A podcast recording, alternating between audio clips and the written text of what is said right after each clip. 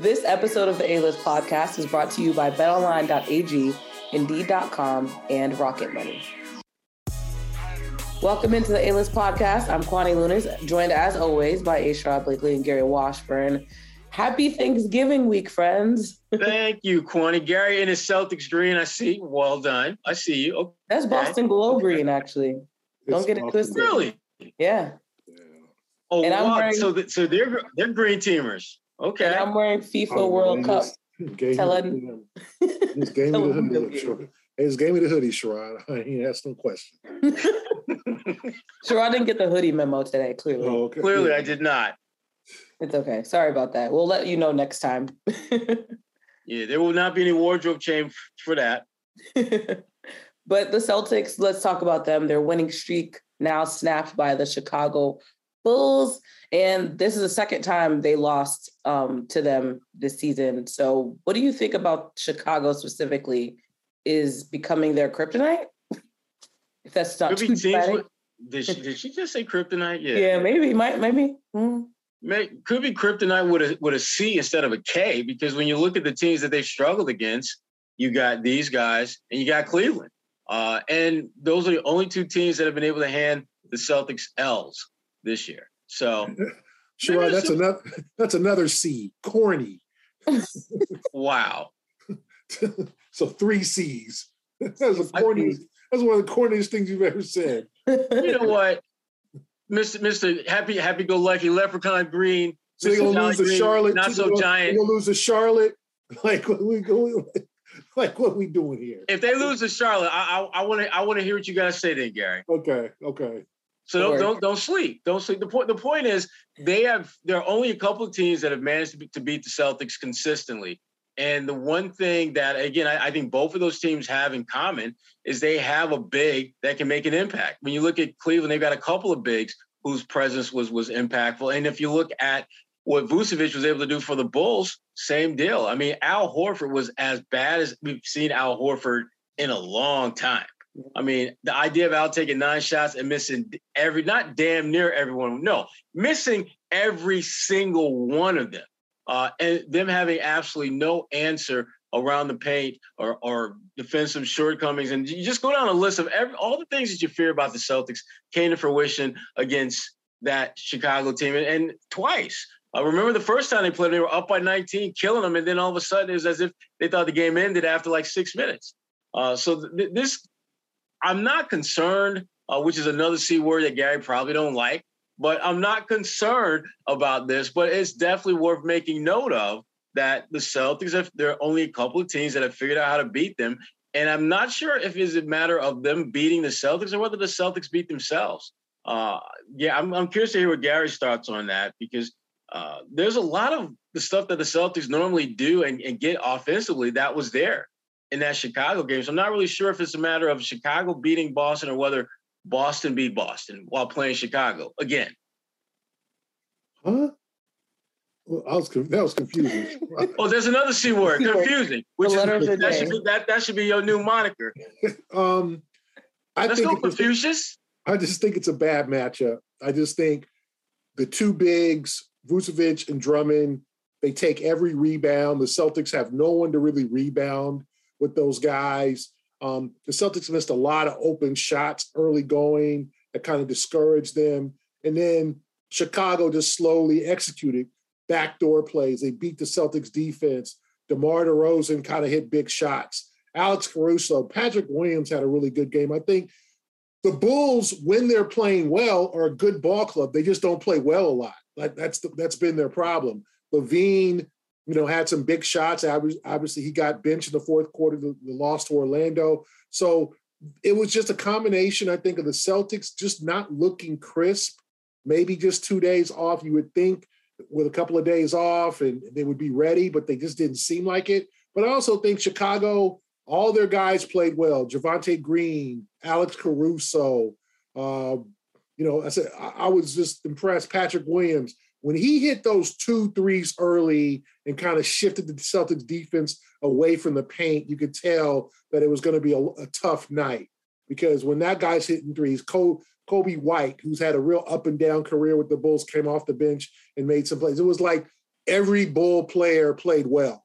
And every Celtic player didn't. Al, like you said, Al was as bad as we've seen him. And he just kept chucking threes up. It's just like, Al, it ain't your night. It was just one of those times. Like, you're not Steph Curry. You should not be going 0 for 7, 0 for 9 from three. Like, pass the ball or take a couple of dribbles in and take a mid range or something, but just quit chucking threes up.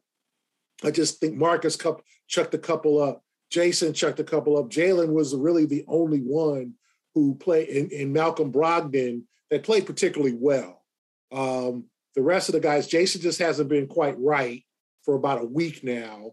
Um, and now he's questionable for the Dallas game on Wednesday with a sprained ankle. Uh, you remember he tweaked that. I think he stepped on someone's ankle um, in the uh, against the Bulls, like in the second quarter, second or third quarter. He stepped on someone's ankle, uh, so he's questionable. Uh, but I think it's just a bad matchup. We'll see what happens when Robert Williams comes back. But Chicago's a team that, for whatever reason, gives them trouble. The, the size, DeRozan, they can't guard him at all. And then they let him get to his spot. So it was like, you know, he likes to shoot from the mid range. And then he hit some threes. And it was like, okay, throw in the towel. If that dude is hitting, he hit like what, like a contested three, two guys on him. He just boom. And it was like, okay, it's his night. So I think it's a bad matchup. Uh, but you can't let these things linger. That's what last year's team did. You got to try to get back, get healthy, and you got an interesting homestand coming up. And uh, the Celtics should be trying to get ready for that. But yeah, I just thought a flat game and a really good game from a team that's been really inconsistent in Chicago.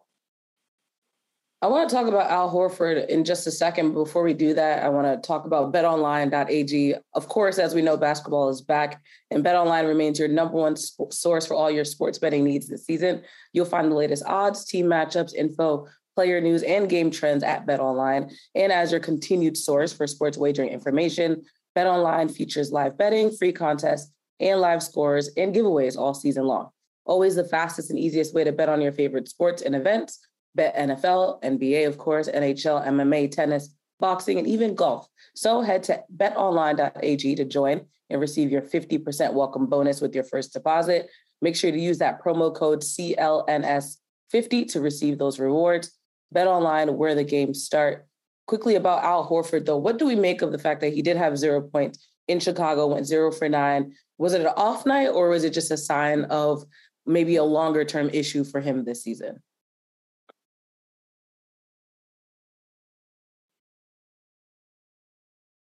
Um, you know what? I just think it's a combination of both. Al is not a pinpoint shooter. Al has is a streaky shooter, and there's nights when he had six threes uh, last week, and then he had four in the first quarter at New Orleans.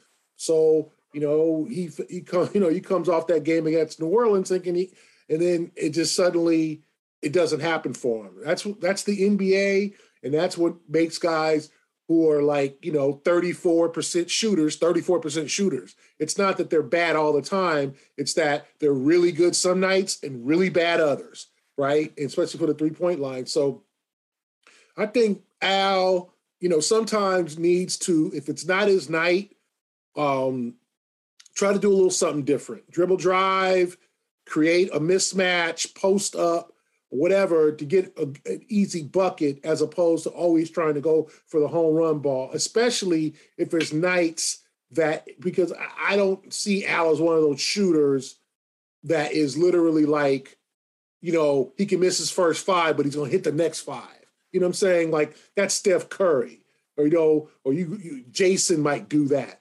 But Al, usually he's on or he's off. I think he was off, and they gave him a lot of looks and I think teams are like, listen, if he's a 35% three point shooter and everybody else is better, you know, we're going to leave him alone and we're going to leave Marcus alone.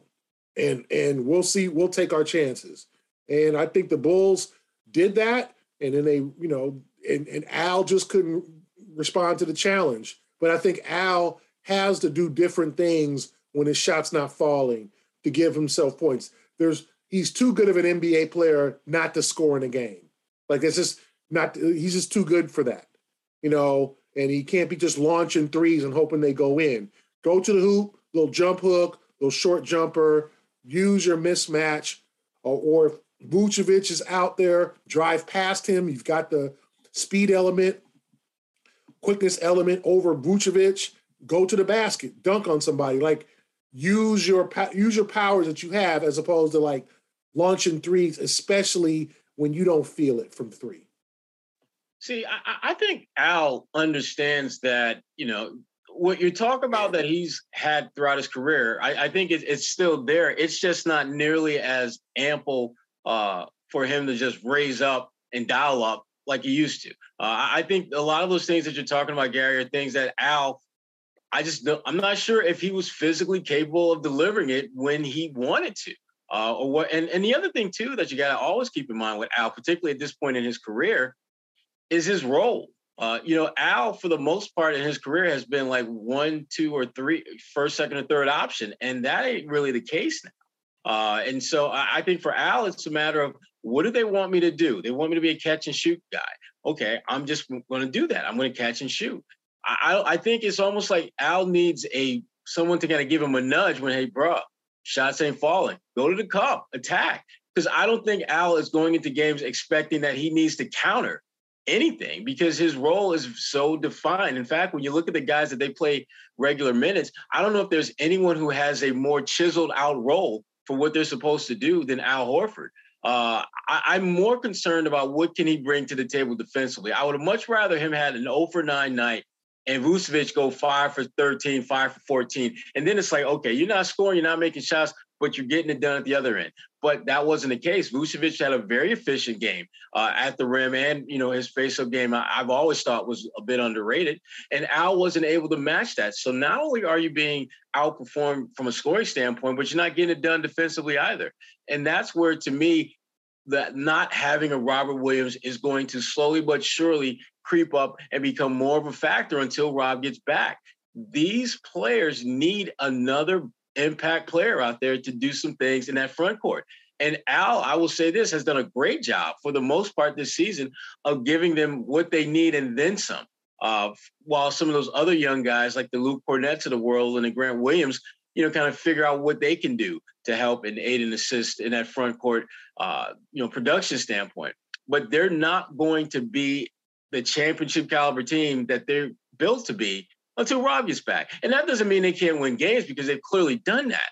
But when you talk about winning a championship, you've got you you have to have the ability to shift in whatever mode you have to go in and beat a team. And like for against Chicago, they need a much more physical down low presence. That doesn't mean you're scoring at will down there, but have someone who's making an impact in the paint. And that's Rob Williams' specialty. His ability to alter shots, his ability to rim run, they need that badly because they've been able to get by without it so long that you know at some point they're going to need that void to be filled. And and and they're, the Celtics are, chomping at the bit. Sorry if that's another C word that you don't like, Gary, but chomping at the bit to get back to being the complete team. There's another one that they feel they need to be in order to, to have a shot at beating all teams, regardless of whether they're, they're big physical teams like the Clevelands and Chicago's of the world, or uh, more traditional teams that have more of a kind of standard front court, or they play smallerish ball uh, that the Celtics have obviously shown the ability to match up well with and, and defeat.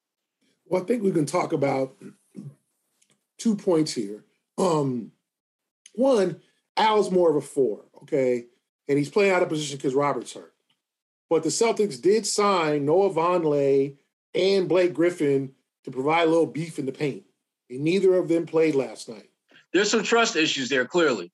Clearly. Yeah, and that's the that's what I think the problem is too, is that um they need to get more like Vonleh can't stay out of foul trouble. And I think that they're finally starting to realize that Blake is only gonna can't play all that much like he used to. Like if you I mean, Blake, his left leg, he, he it's not moving well. It's not. It's like he's not moving well.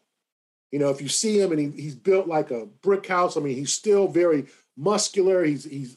I mean, just a guy who work out in the gym, but you can see that his left leg with all the surgeries and stuff, it just he isn't moving as well uh, as they probably would like. And I think when he did that 21 minutes in Detroit, that's its most is you're going to get out of Blake when he played most of the first half, and then Mazzulla went with Vonleh most of the second half.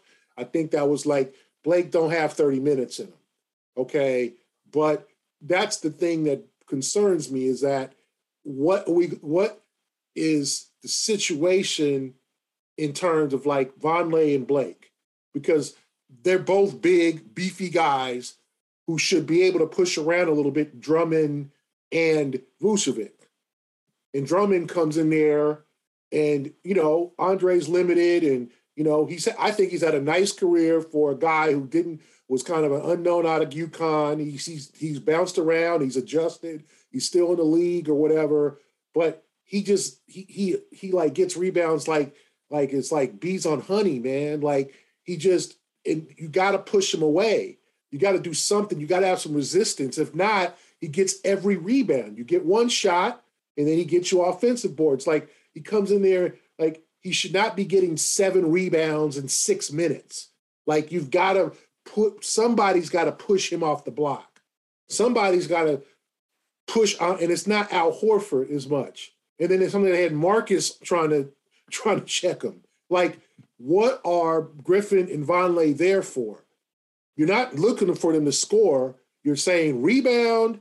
If you need, if you get a foul, that's cool. We don't really need you late in the game, but you know, don't put us in the bonus. But put get give us some boards, give us some some wood, lay some wood in that paint. With like it was like last night. This is the game you need those two guys, and I don't. So like I'm not sure what I know the trust isn't there because because Vonleh can't stay out of foul trouble. And I think Blake knows how to play when he's out there or whatever, but can he move? Can he get up and down the floor? Like, I don't know. Maybe, maybe they just want to save Blake for the second half of the season. Who knows? Um, I'm not buying that. But they've got like last night was a was a need for some beefier. Kornet's not beefy. He's tall. Okay. He's gonna get pushed around. But you got two guys on that damn team that look that that you would want as a bouncer at your club, club, you know, the club charade. You want Blake and Vonleh as bouncers because they gonna lay some, and it's like they weren't in the game. And you're looking at, like you said with Cleveland, Chicago's got two bigs that gobble up every damn rebound. So, you know, you're getting one shot, and then, you know, you're getting they're getting multiple chances on offensive rebounds. They're getting second chances, or they're getting they're getting putbacks. I mean, Drummond just has always given the Celtics issues. We all know that, and Vucevic has too. So I'm just wondering what is going on with Vonleh and Blake, and are they going to get consistent minutes? Because that's why you sign. You know, if not, I mean, send a t- plane ticket to Taiwan and bring Dwight Howard in or bring, you know, somebody because you're, Robert ain't beefy either. Oh, Robert Williams comes back. Rob, if you look yeah. to Robert, Robert ain't pushing nobody around.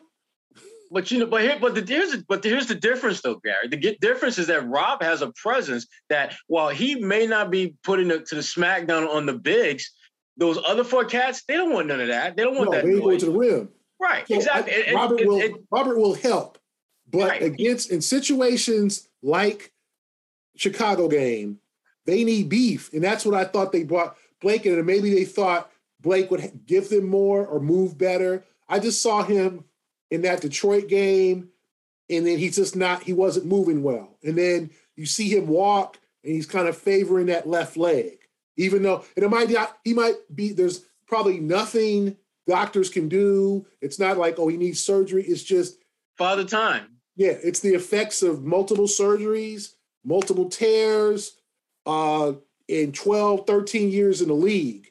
That's how somebody, Sherrod, Kwana, we know we see some of these guys walk. I mean, you know, uh, Kevin McHale, you see him walk. You see these guys walk very gingerly. Some of these guys when they put that wear and tear on their legs. So it, can Blake give them something? Or is he just going to be a good locker room guy, which is fine.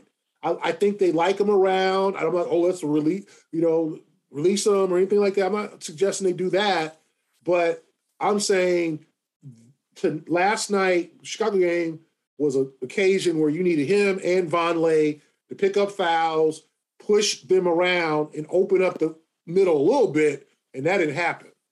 No, I I, I think what we're seeing is what happens when you basically you're going with your backup for starter like role. I mean, you, the guys that we're talking about are end of the bench guys that you don't want them out there too long because if they're out there too long, that means something is not going right for you.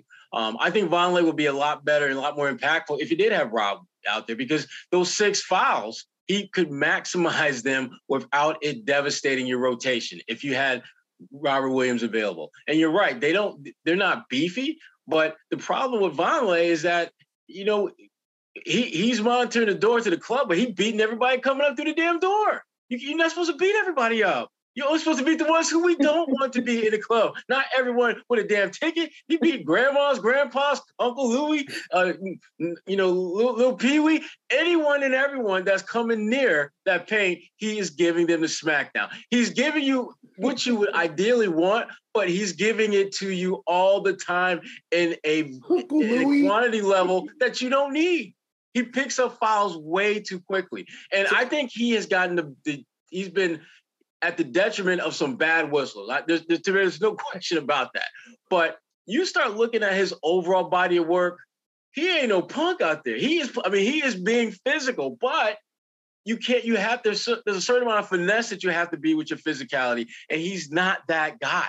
And it wouldn't be a big deal if you had a Robert Williams who is able to give you more traditional that hovering defense, that ability to, to help out your, your teammate when they get beat off the dribble and all that stuff. He's just out there whipping some ass. He's that dude. He's that dude. He's just out there whipping ass at, at the front. And as you know, I'm a big fan of them kind of dudes. Those are my guys. But I also know that you can't be that dude and not have someone to balance that out.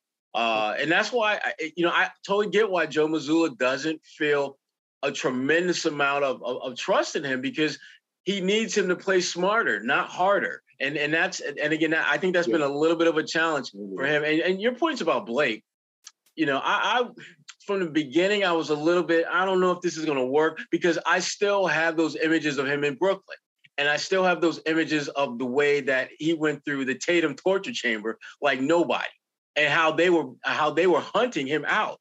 Uh, I was a little surprised, to be honest with you, that they signed him because, again, when they played Brooklyn, they made a point of going at him. And my first thought is, you don't think the other 28 teams that y'all go against are going to try to do the same thing when he's out there?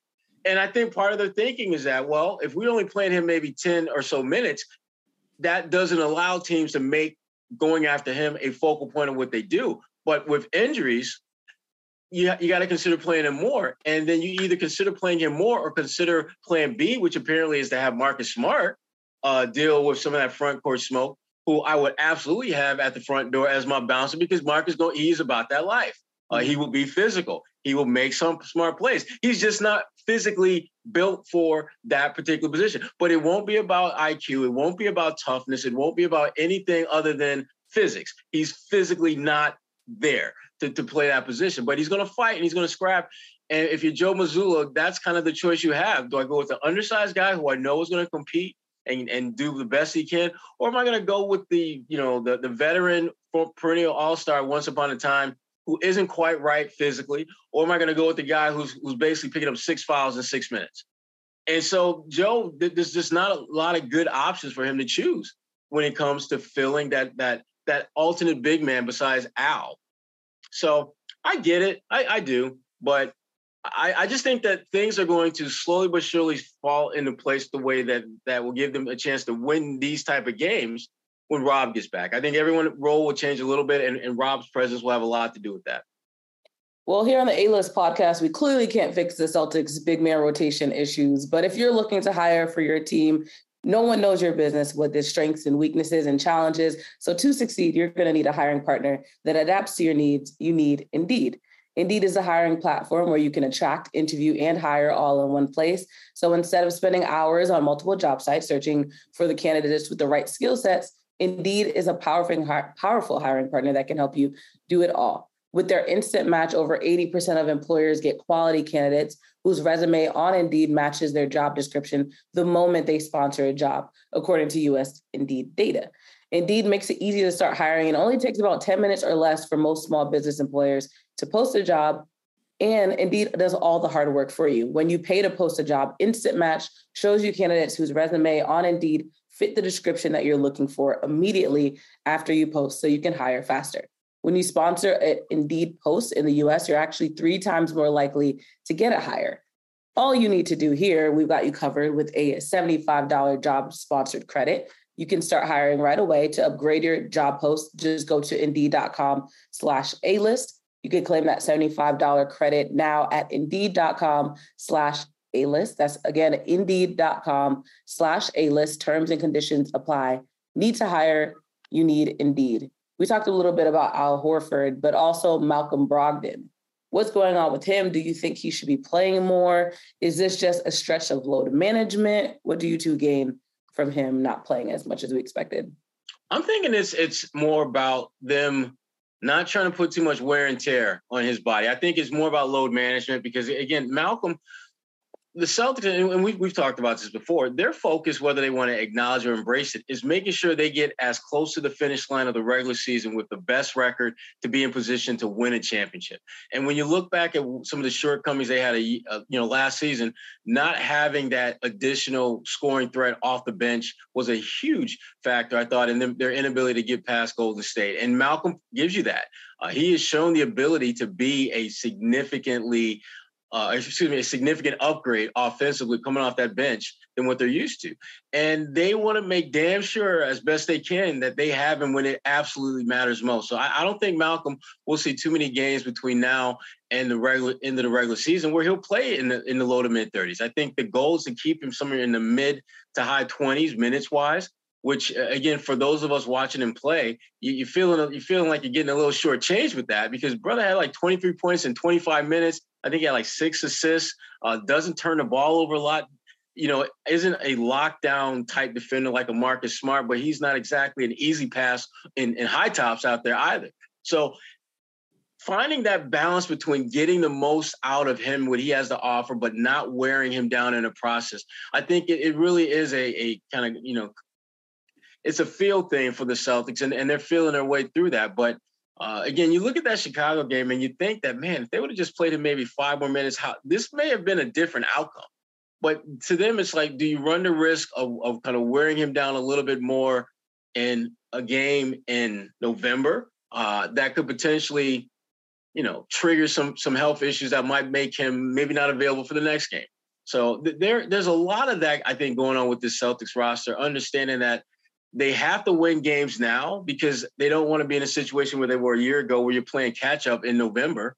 But you have to do it intentionally with a focus on making sure your best players are available when you need them most. You know, some of the guys who've missed games recently, other than Al Horford, like a Marcus Smart, I'm not sure whether him missing those games would have happened last year if he were having the same health related issues. Uh, the games that Malcolm has missed, I'm not sure if two, three years ago, before he had this run of bad luck with injuries, whether he would have missed some of the games that he has. And but the Celtics, they understand that at the end of the day, this is about bringing home that banner AT. And the key to that for them is making sure their core guys are ready to roll come playoff time. And Malcolm Brogdon is one of those guys. Yeah, I mean, I'm not really worried about him. I think the thing I think Malcolm hasn't been as consistent of a finisher as I thought he would be. You know, missing a lot of layups, getting blocked at the rim. But I think he'll bring when he gets comfortable, he gets the hamstring back. You know, he'll be fine. I think. You know, Marcus is going to have to treat that ankle. So I think they'll all be fine. I'm not. Marcus is not someone I'm concerned with. I'm not going to really concern. I think the defense has improved. Uh, I think they're doing better taking steps. I just think they had a really just a, Chicago's not a good matchup. You know, I've seen the Bulls multiple times this year. They don't play that well against most of the teams, other teams in the league. They don't. You know, and everybody, I think what we have to realize too, when we follow this league and we're around Boston, is that you notice around the league, like there's other teams getting it handed to them too. Uh, Denver, Milwaukee, like, you know, Milwaukee got blown out at home by Atlanta last week before the Celtics went handed handed uh, Atlanta their lunch, you know, in Atlanta, like, so it happens. You know, I just think that you can't overreact to one game. Now you can't let it linger and turn into a prolonged losing streak. And I said this schedule coming up is very interesting. Dallas, then Sacramento with with the Mike Brown Express, uh, Sherrod's close buddy, uh, Coach Mike Brown, his one of the best offenses like in the league. And then you got Washington and Charlotte, another C. Now, if they lose to Charlotte, it'll be a problem. Washington Charlotte in the home back to back before they get two against Miami. So a very interesting, like um, what six game homestand where all the games are tricky. Even the Charlotte game, you know, it should be Charlotte, but Washington's playing well, Sac's playing well, Dallas, Luka's always done well against the Celtics. We all know that. So very tricky. So you don't want this to linger. But I think the league, the way the league is, no one's going to pull away. No one's going to win 65 or 70 games this year. There's going to be a bunch of 56, 57 win teams. Um, and, you know, Sucks going to be one of them. And there's going to be nights. And I think they hope that it's not too many nights that they're just not going to play well. And I said, Milwaukee got trounced by, you know, literally got trounced by Atlanta. Atlanta gets trounced by the Celtics. Atlanta comes back and beats Toronto. Like everybody's beating up, beating each other up. You know, Miami seven and eleven. Like there's a lot of problems. So the Celtics are 13 and four. I think they feel pretty good about their position right now. And when we talk about load management, Jayson Tatum, as of the most recent injury report for the Celtics, is listed as questionable with a left ankle sprain. And he's been playing, he's played every all 17 games up until this point. When do you two foresee him actually taking some time out for load management? And I doubt it'd be against the Mavericks, but when do you two think that would happen? I would hope that is before Christmas. I, I, would like to see him miss a game or two just to kind of catch his breath because you start looking at their schedule, you know, and it's it's a bear. I mean, it, it's it gets really really tough, and eh, Jayson is so important. We saw what Jayson Tatum in crunch situations, less than health healthy looks like. We saw that in the finals. Uh, I don't think you know we're, we're, watching that game and we're watching him miss a lot of shots that he normally doesn't miss, not at that frequency. We're watching him defensively, maybe not move quite as well as we used to seeing him. And then it comes out after the fact that he was dealing with a wrist issue during the playoffs, which came as a surprise to no one when you consider how he played and and, and things of that nature. So I, I'm I'm absolutely all in on Jayson Tatum getting you know a game here and there to just kind of sit back and just not do anything. Because uh, I do think those nights uh, of of load management they do add up. I think over time. Uh, and and Jayson Tatum, he means that much to this team, this organization, this franchise when it comes to winning. Because in, in a perfect world, if you sat Jayson, then maybe you would ratchet up the minutes a little bit of Malcolm Brogdon. But then you don't want to do that because Malcolm is in many ways as important uh, in the playoffs if you're talking about moving from one round to the next and winning a championship. So, and you don't have a, a lot of options that you can really turn to if you're missing one or both of those guys uh, that you can look to and feel comfortable and confident that they can get it done. You know, Sam Hauser has made the most of, of his opportunities to play. But I'm not feeling comfortable with Sam having to play 30 minutes uh, in this league uh, over any stretch of, time. And I don't think, and Jaylen, again, Jaylen, we know he can score. Uh, he's proven that. But again, I, am not crazy about the idea of him having to carry the weight of this team uh, over a long stretch of time when he doesn't have someone as explosive and dynamic as Jayson Tatum playing alongside him. So I, I am in favor of them looking for ways to get Jayson a little bit of downtime between now and the, when the calendar flips. Uh, and Dallas, I think I think you're spot on. I don't think that's necessarily the game because of Luka and because of Luka, what Luka's done to Jayson. I mean, you if you start going through the Luka highlight reel, you're gonna see a little more Tatum than you thought you would. Yeah, uh, I, I still have you know firmly branded in my mind that fadeaway that he hit over Jayson, uh, you know, not that long ago, that just there's no way in hell he should have been able to get that shot off, let alone make that shot with nothing but net in late game type situation. And yet we we see Luka make that shot time and time and time again from that same spot. Uh, so no, I don't think Jayson. If Jayson's healthy enough to play, he's gonna play. This will not be load management. If he's out, it will be because that ankle is that sort of where he's just not able to do what he's accustomed to doing. Yeah, I mean, I think they, they watch out for Jayson. You know, saving from himself in terms of like, you know, you don't want him going 38, 39 minutes a game. You have to find stretches in the season. Now they have Sacramento and a home back to back Monday and sorry, I think a, um, a uh, Sunday and Monday with Charlotte and Washington. Do you give him one of those days off? Do you give him that Charlotte game off? Maybe then he gets a couple of days off, and then he then they play Miami on that Wednesday. Um, I think they've got to maneuver, and I think they're just probably going to start figuring out, okay, when do we give Jayson Tatum a break? It could be, you know, now obviously uh, we know TV plays a big part. The game tomorrow is on ESPN. Uh, you know, do, does the Celtics feel pressure from the league to play Tatum when they're advertising that it's Tatum against Luka? Maybe they do. Um, obviously, going to do what's best for the team, but I do think Tatum says he wants to be out there. But you, you, you're trying to give him multiple days off. So I would think if I'm the Celtics, that Monday game against Charlotte, you give him two consecutive days off before the Miami game. He's not playing any back to backs. And then they head out on that long trip. It starts in Brooklyn and ends in LA. Um, I think he'll want to play in all those games. So I think that Charlotte game is some game is a game I would target. And then depending on who Miami fields, like Miami's been really, really banged up. So if they're missing three or four guys, do you kind of counter and give them one of those games off? you know, we'll see. You know, but I, I think Tatum, you're gonna, you're not Tatum's not gonna go into.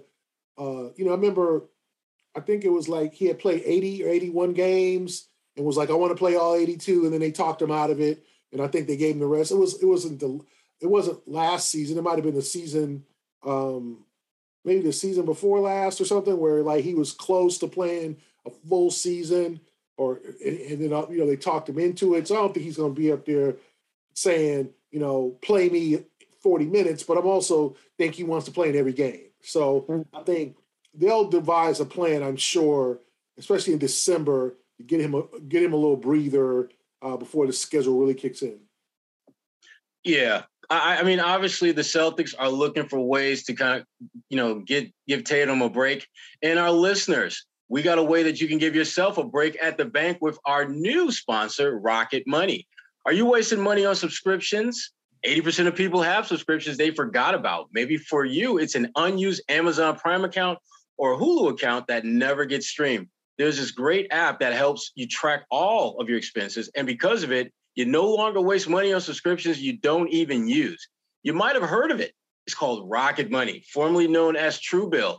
Do you know how much your subscriptions really cost? Most Americans think they spend around $80 a month on subscriptions when the actual total is closer to 200 plus dollars. Don't even think about it.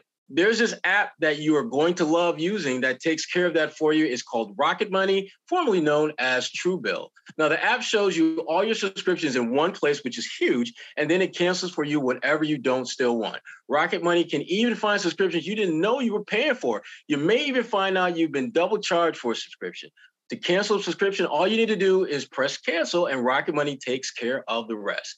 Get rid of those useless subscriptions with Rocket Money now. Go to rocketmoney.com slash A-list. Seriously, it could save you hundreds a year. That's rocketmoney.com slash A-list.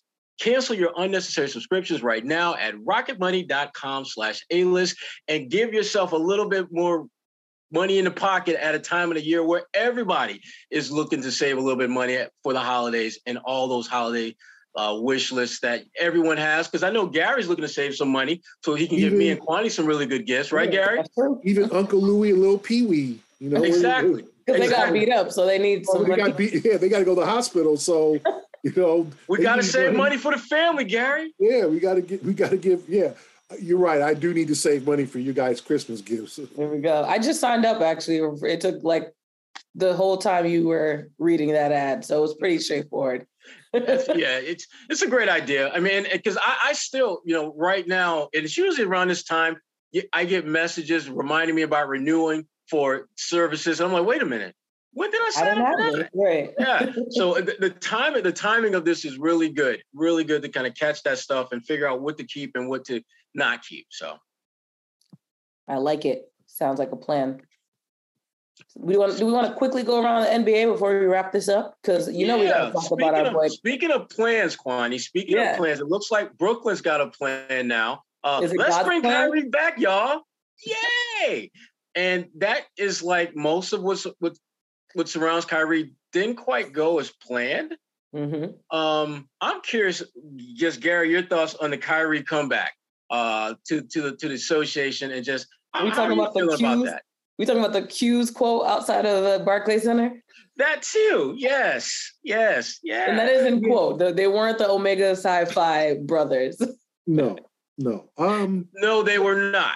I think it's long overdue. And I'm not saying he shouldn't have been suspended, but I think that this is a very tricky, touchy topic. We don't want, and I think I can speak for everybody, you don't want racism in the league. You don't want anti Semitism in the league. You don't want any of that. That's wrong. Okay, it's wrong. It's immoral. It's wrong. Um, I think what we don't want is everybody to think the same. And there's going to be people with different beliefs who don't believe, you know, who who who follow certain religions. You know, we had Enes Kanter.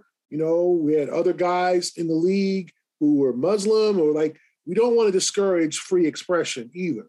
So I think Kyrie, this is a lesson for I think for everybody. Kyrie needs to learn to express himself better, come across better, be careful of the things he posts on Twitter, watch the movie, and understand the, the, the, the damage it can cause people and understand that you can't post everything on social media. There's move, you know, you can't post episodes of, you know, your favorite show back in the day. It might be some have an offensive scene or that wasn't offensive then is offensive now, or it might be something that that you just have to be very careful. And I think Kyrie, if you hope that he learned a lesson from this, and you hope the league learned a lesson from one, how to deal with the situation properly, uh, two, you know, and encourage free expression, but also education, education about these topics. Look up if you if you don't know about Black Israelites, study it, look it up. If you don't know about anti-Semitism and the, the, the path of Jewish people, look it up. Do research. You got Google, you got all types of things you can read. Educate yourself the players, us, everybody. Educate yourself. If it's something you're not used to, you haven't heard about. I know, I mean, going back in my old days, playing ball in the park in Inglewood, the Black Israelites used to be at the park, talking to the brothers, trying to, to, to convince them that Blacks were Hebrews. And it was a different stance. Yes, you know, when you go, I grew up Catholic, you go to Catholic church, you don't learn that or whatever, you know, and, and those brothers was very serious about their about their beliefs um, and you don't want to discourage someone being serious about different beliefs. You just don't want racism, discrimination, um, and offensive language involved in that. And I just think this hopefully would teach us how to how to research things that we don't know about the history of man, whether you think who was the original man or you know read books. If you have a different belief, I think that's okay. I think it's okay for Kyrie to believe that the black man was the original man on earth. I think it's not okay for him to uh, promote anti-Semitic film or a film he obviously didn't watch or ignorantly ignorantly post something that he has a lot of impact and he has to understand that. And I think hopefully everyone will educate themselves, including Kyrie and me. I'm looking some of this stuff up, you know, because I think as Black folks, like Black nationalism is something that, you know, we've all been probably exposed to through, you know, maybe Uncle Louie or Little Pee Wee, uh, you know, uh, you know, or you know, bring home a Quran or go to the mosque and you're like, oh, okay, that's something that we didn't grow up on, you mm-hmm. know, and, and what are you going there for? You know, things like that. Like we have to educate ourselves. And hopefully this will teach everyone to educate themselves and then be, beware of what you post on social media. Hopefully, I think it's let's eh, let's see if Kyrie can stick to basketball for a month. Let's let's give him just one month. Let's see if he can stay out the headlines for one month. That's a long time, you know. But let's see if Kyrie can just stick to hoop and then get back to what he does. And I think everyone admits they love when he's on the court. They love to watch him play. He's an entertaining player, a great player, skilled player. You know, uh, I think honestly, Sherrod and, and Kwani, if not for all this drama over the last couple years, he probably might have had a chance for the top 75 team. I don't right. think there's I don't think that there's 75 players who have played in the NBA with a more of a skill set than Kyrie Irving. I just don't. Now, do I think he's a top 75 player? I'm sure people like, hell no. The same with Dwight Howard. But I think Kyrie needs to focus on who, and we need to all educate ourselves and understand what the heck's going on. That the black Israelites are not Omegas, that just because they wear purple. Um, and, we need to maybe, you know, have conversations, hard conversations with people mm-hmm. about what do you believe in and, and what's your belief. And, and if we don't agree, we don't agree, but at least we help and understand each other. I think Jon Stewart said, like, you know, instead of just banishing Kyrie, try to educate him right. and have him understand what's going on over just going, get out of my face because you don't believe, like, you know what I'm saying? Because th- that's the whole thing. Like, I think a lot of us are uneducated about, like, I don't think many of us heard until two weeks ago what Black Israelites are, you know, um, and different types of sects of religions from all different types of people, right? You know, not only Black people, whites, Asians have different sects of religions that they believe in that we might not know about. Let's learn about that. This was two, this is 2022 it's kind of ridiculous. Like we have, we don't have to, you know, Sherrod and I, you don't have to go ask your, you know, go to Uncle Louis' house and get an encyclopedia from his house with five alphabets of the 26 missing because someone took them and try to look stuff up. You can go, you can go to Google. Easy. You can go, you can do Amazon. You can get the book. You can get books. If you want to learn and read, be prepared.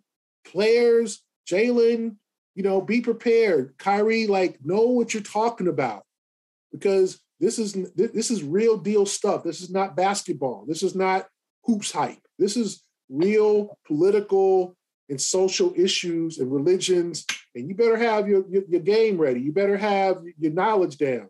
And maybe this will teach us all to read, and especially, especially Kyrie, to learn what to post and not to post. And if he wants, to me, and I'll finish up. I know it's going long. If he wants people to understand what he believes in, then find a forum or a platform to explain what he believes in. And then people would understand. Lou Alcindor, who became Kareem Abdul-Jabbar, the same thing. And he, and that was 40, 50 years ago, he felt a lot of flack for becoming Muslim. If that's, if you, if these are things you believe in, then explain to people. They don't have to agree with you. But if you have a cognizant argument of this is what I believe in, this is what I feel, I think you got to respect that because I don't agree with everything, every religion. I don't agree with like I'm not supposed to. But if I respect yours, you respect mine. That's a happy medium. It, doesn't help. Go ahead, Kwani. It doesn't help Kyrie with the fact that he's already been considered this controversial figure. He's essentially burned every bridge down in the teams that he's been in. So the fact that this happened doesn't surprise me. But the one thing that did disappoint me, and I know even Jaylen Brown right now on Twitter is getting a lot of backlash because he confused the Black Hebrew Israelites for the the Omega Psi Phi, and then they got into this rabbit hole of him responding. And then again, there are still people that are really upset with him. I think one of the biggest issues that I had with social media and the way that this played out was the fact that there were so many people that were quick to write off the Black Hebrew Israelites as specifically anti Semitic. And there is information on the Anti Defamation League's website that does say that there are sects of it that are extremists. But I think with every religion, I don't know if they, I would, I assume they would consider themselves to be a religion. There's always going to be the extremist, extremist form exactly. of whatever that is, and I think that's what's falling on deaf ears just because they hate the messenger and they're not willing to do a little more research.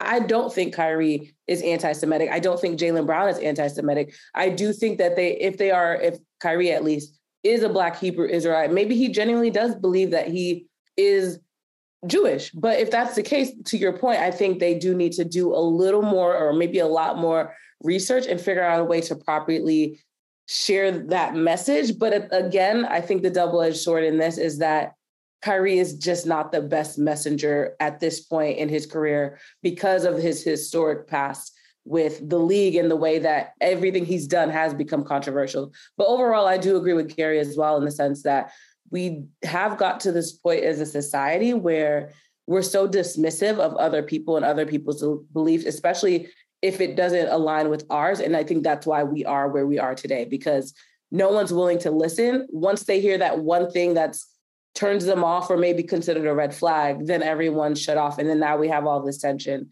So overall, I think honestly, to your point, Kyrie might need to step away from these conversations for now because unfortunately he's never going to be the right guy to say what he believes. Well, I think one of the main reasons why he's not the right guy is because he has a platform that has the potential to educate folks, and he doesn't educate himself about the subject matter before he tries to educate others. And when he's called on it, he gets defensive. So that you you've already created a tension-filled arena with when you get to the genesis of that, it's because you didn't educate yourself on what you are trying to educate others on.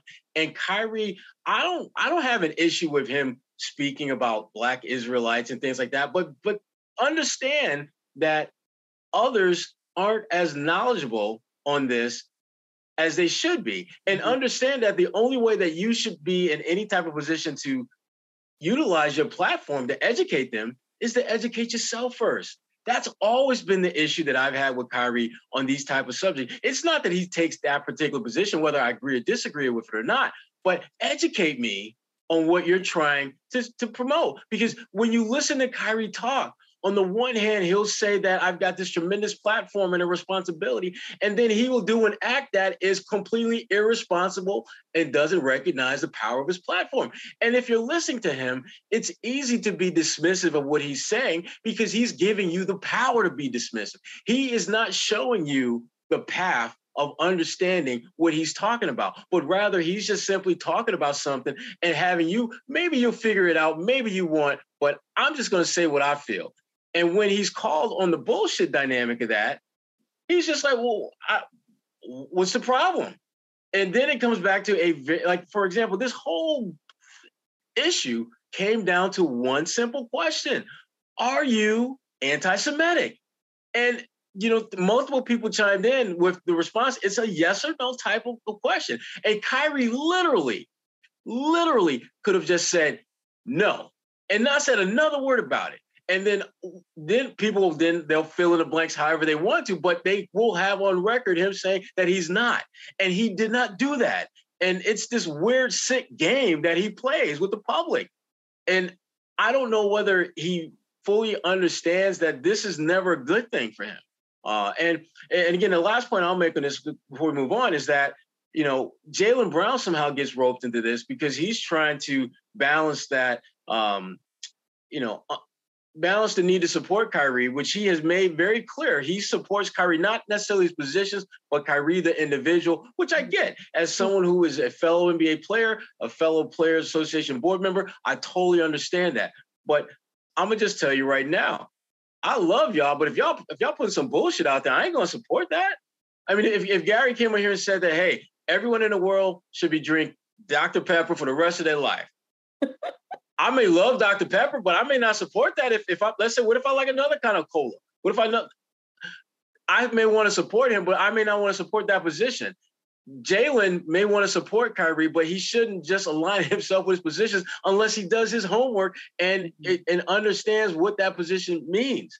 Uh, I think both of them have, to be candid, they've taken some shortcuts in their social justice activism responsibility, uh, where they're they're out there promoting it and, and, and giving an impression that they support certain things that they don't really know enough about in order to render themselves behind that movement. And then when folks do do a little research and realize this is a flawed theory that you're supporting, then they're like, oh, my bad. I didn't know that that was out there. That's funny. It took them like 10 minutes to find that out. And you didn't have 10 minutes. I mean, you get 1,440 minutes every single day to live. You can't take 10 of them out to find out whether this position that you're going to put on your platform that is followed by millions and millions of people is a position that you support. Come on now, brothers. Come on now. I mean, I think that one, I think that Kyrie comes across to me and some of these guys as when you fill yourself with this new knowledge you become an expert. And but they're not filling themselves with the knowledge that they're being experts. They're filling themselves with knowledge, but they're not understanding that other people don't have that knowledge, just like you did five years ago. You didn't know about the Black Israelites or that the Black people original. You think the Black people original man on Earth. You didn't, but you look down. You don't know what I know. Well, too bad. And I think that's the mentality, the lack of education. Like it's like before every Celtic game, me and you and get a little uh, pamphlet from Reverend Gray with the word before the, the, you know the Reverend, the team chaplain gives uh, hands out to the players who go to chapel and, and to media members if they want it. it uh, a little motivational word, scripture, of the Bible. I read that and I learn something from it. Now, do I do I agree with everything? Sometimes I don't. Sometimes I know. Sometimes I don't know. But he's educating me, right? He's educating me on his word. If Kyrie wants to be a leader, be, be an educator. If you want to educate your people, people about the Black Israelites or Black Black nationalism or your position or the Native American uh, struggle, then do that as opposed to being like, I know more than you do, and I'm not telling you what I know. Like that's so counterproductive. That's what disappoints me about Kyrie because like Kyrie, you're smarter than that. Like if you want to have figure out uh, post things about the struggle of Native Americans in books. Hey fellas, read this book about Native American struggle. Hey fellas, read this book. Not Hebrews to Negroes. That's something you didn't see.